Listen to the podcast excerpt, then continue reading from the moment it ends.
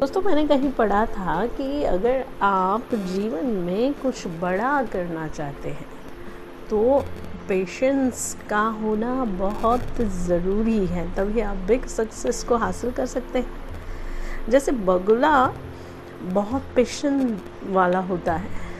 वह बहुत ही पेशेंस अपने अंदर रखा हुआ होता है। तभी तो वह नदी के एक जगह बहुत देर तक बिना हिले डुले खड़ा रहकर मछली का इंतज़ार करता है और इसी पेशेंस की वजह से वह मछली को पकड़ पाता है। किसी भी पेड़ में ज़बरदस्त पेशेंस होता है दोस्तों, तभी तो वह एक जगह खड़ा खड़ा सभी मौसम को झेलता हुआ अंत में मीठे फल हमें देता है। दोस्तों, नदियों में भी बड़ा पेशेंस होता है। कैसे? नदियाँ बड़ी पेशेंस वाली होती हैं, तभी तो वे अपने हज़ारों किलोमीटर के सफ़र पर अपने लक्ष्य सागर को प्राप्त कर लेती हैं। इतना लंबा चलकर भी आखिर वे अपने लक्ष्य को प्राप्त तो कर ही लेती हैं।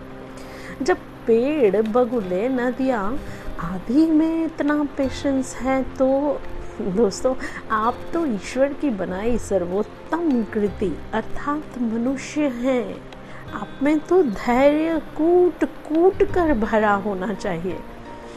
आप जानते हैं, जॉर्ज सेवरन ने सही कहा है, जो व्यक्ति धैर्य का मालिक है, वह दुनिया की बाकी सभी चीज़ों का मालिक है। A man who is a master of patience is a master of everything else तो दोस्तों अपने आप को धैर्यवान बनाइए और सफलता को जल्दी से, बहुत बड़ी सफलता को जल्दी से प्राप्त कीजिए। और मैं आपसे लेती हूँ विदा, मिलती हूँ नेक्स्ट एपिसोड में।